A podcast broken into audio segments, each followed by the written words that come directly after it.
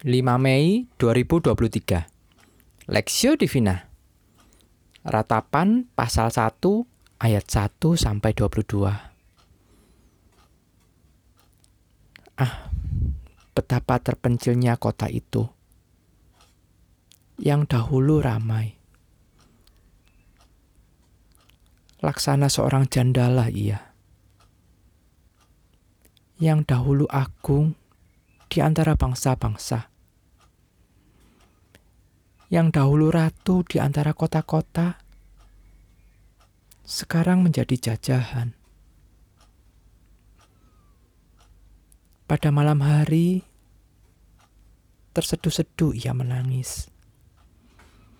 Air matanya bercucuran di pipi. Dari semua kekasihnya, tak ada seorang pun yang menghibur dia. Semua tem semua temannya mengkhianatinya. Mereka menjadi seterunya. Yehuda telah ditinggalkan penduduknya karena sengsara dan karena perbudakan yang berat. Ia tinggal di tengah-tengah bangsa-bangsa, namun tidak mendapat ketentraman Siapa saja yang menyerang dapat memasukinya pada saat ia terdesak. Jalan-jalan ke Sion diliputi duka cita karena pengunjung-pengunjung perayaan tiada. Sunyi senyaplah segala pintu gerbangnya. Berkeluh kesahlah imam-imamnya. Bersedih pedih darah-darahnya dan dia sendiri pilu hatinya. Lawan-lawan menguasainya, seteru-seterunya berbahagia. Sungguh, Tuhan membuatnya merana karena banyak pelanggarannya. Kanak-kanaknya berjalan di depan lawan sebagai tawanan lenyaplah dari putri Sion segala kemuliaannya. Pemimpin-pemimpinnya bagaikan rusa yang tidak menemukan padang rumput. Mereka berjalan tanpa daya di depan yang mengejarnya. Terkenanglah Yerusalem pada hari-hari sengsara dan penderitaannya. Akan segala harta benda yang dimilikinya dahulu kala tatkala penduduknya jatuh ke tangan lawan dan tidak ada penolong baginya. Para lawan memandangnya dan tertawa karena keruntuhannya.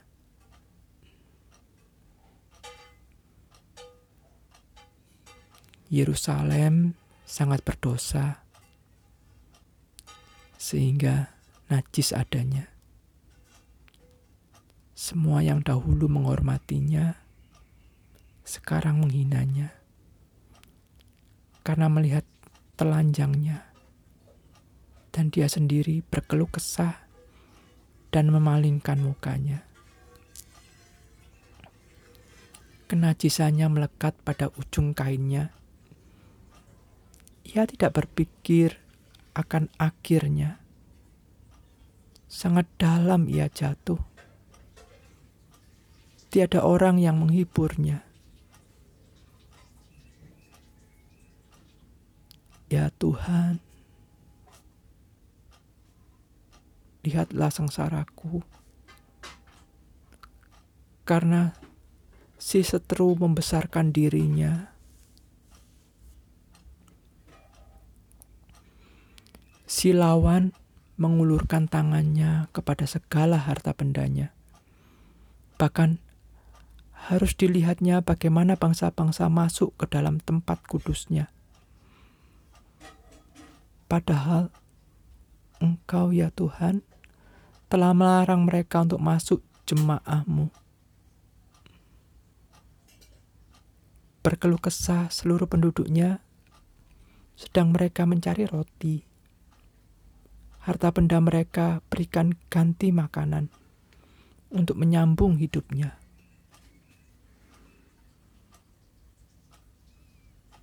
Lihatlah ya Tuhan, pandanglah betapa hina aku ini.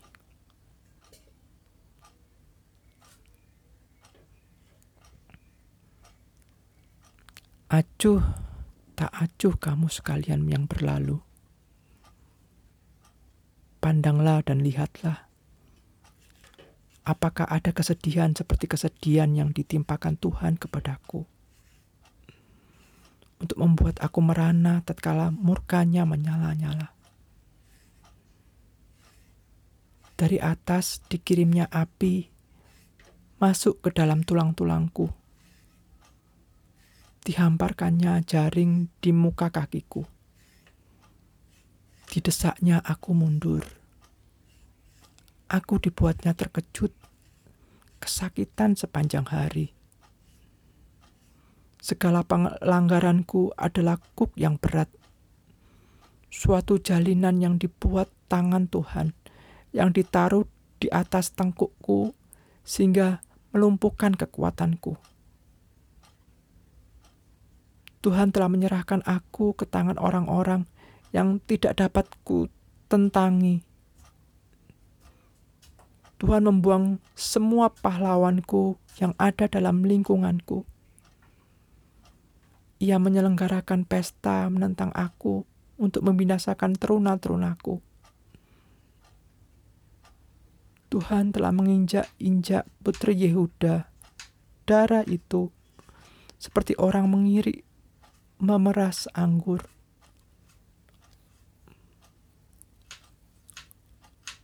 Karena inilah aku menangis. Mataku mencucurkan air. Karena jauh daripadaku penghibur yang dapat menyerang, yang menyegarkan jiwaku. Bingunglah anak-anakku karena terlampau kuat si seteru.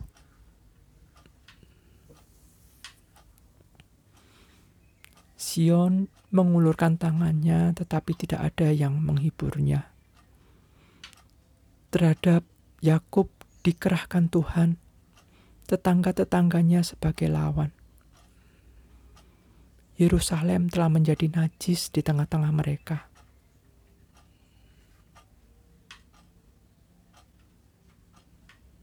Tuhanlah yang benar. Karena aku telah memberontak terhadap firman-Nya. Dengarlah hai segala bangsa, dan lihatlah kesedihanku. Darah-darahku dan teruna-terunaku pergi sebagai tawanan. Aku memanggil kekasih-kekasihku, tetapi mereka memperdayakan aku imam-imamku dan para tua-tuaku telah mati semuanya di kota. Tatkala mencari makan bagi dirinya untuk menyambung hidupnya. Ya Tuhan, lihatlah betapa besar kekuatanku, betapa besar ketakutanku betapa gelisah jiwaku. Hatiku terbolak-balik di dalam dadaku. Karena sudah melampaui batas, aku memberontak. Di luar keturunanku dibinasakan oleh pedang. Di dalam rumah oleh penyakit sampar. Dengarlah bagaimana keluh kesahku. Sedang tiada penghibur bagiku. Setru-setruku mendengar tentang kecelakaanku. Mereka gembira karena engkau yang mendatangkannya. Datanglah kiranya hari yang telah engkau umumkan itu. Dan biarlah mereka menjadi seperti aku biarlah segala kejahatan mereka datang ke hadapanmu, dan perbuatlah kepada mereka seperti engkau telah perbuat kepadaku. Oleh karena segala pelanggaranku, karena banyaklah keluh kesahku dan pedih hatiku.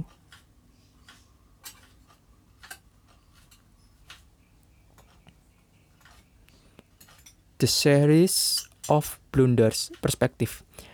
Ya Tuhan, lihatlah betapa besar kekuatanku, betapa besar ketakutanku, betapa besar, betapa gelisah jiwaku, hatiku terbolak-balik di dalam dadaku, karena sudah melampaui batas aku memberontak.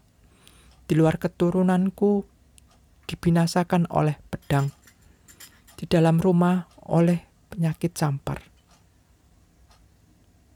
pasal 1 ayat 20. Suatu saat saya membaca sebuah berita petajuk ketika seorang pelawak menjadi pemain sepak bola. Isi berita ini mengomentari pemain back Manchester United atau MU yang kerap melakukan blunder atau kesalahan yang menyebabkan kerugian besar. Tanpa bermaksud menyerang penggemar MU, tetapi memang Harry Maguire menjadi pemain fenomenal dengan bayaran back tertinggi, tapi sering melakukan kesalahan yang merugikan seluruh tim. Ia sendiri pernah sampai minta maaf di laman sosial medianya karena berturut-turut melakukan kesalahan konyol. Menariknya, blunder tidak hanya dilakukan oleh seorang Harry Maguire. Kita pun kerap melakukan dalam kehidupan ini, bukan? Kita sering melakukan kesalahan-kesalahan yang terdengar konyol, tetapi berdampak luar biasa. Kemudian kita bersedih dan menyesal. Sama seorang teman mengatakan bahwa life life is such a series of blunder. Hal serupa juga dilakukan oleh bangsa Yehuda saat itu. Puisi-puisi dalam kitab ratapan berisi tentang refleksi kehancuran Yerusalem. Kehancuran Yerusalem pada 587 sebelum Masehi menjadi bencana yang paling menakutkan dan mencekam. Dua raja-raja pasal 24 sampai 25. Sehingga tidak heran bangsa Yehuda meratap begitu rupa. Yehuda digambarkan seperti seorang janda yang sedang duduk sendirian dan berduka atas kematian orang yang dikasihinya. Ia berseru minta tolong tetapi tidak ada seorang pun mampu menolongnya. Ia kemudian berseru kepada Tuhan agar Tuhan menaruh perhatian terhadap kehancuran hidupnya. Karena kepada siapa lagi bangsa ini harus berharap dan bersandar. Yehuda sadar akan kesalahannya dan telah mendapatkan hukuman Allah yang mendewasakan mereka. Namun, rasa sakit itu seperti dunia yang runtuh di atas kepala mereka. Puji syukur kepada Allah, Ia mampu menghidupkan the series of blunders menjadi the series of beauties. Oleh sebab itu, ketika penderitaan terjadi dalam hidup, tetaplah percaya kepada kedaulatannya tetaplah berharap kepadanya. Karena Allah tidak kurang kreatif untuk merajut kesalahan-kesalahan kita menjadi selimut yang menghangatkan. Studi pribadi, dosa apa yang masih kita gumulkan? Bawalah kepada Tuhan, mohonlah ampun dan mintalah kekuatan Tuhan untuk berperang melawannya.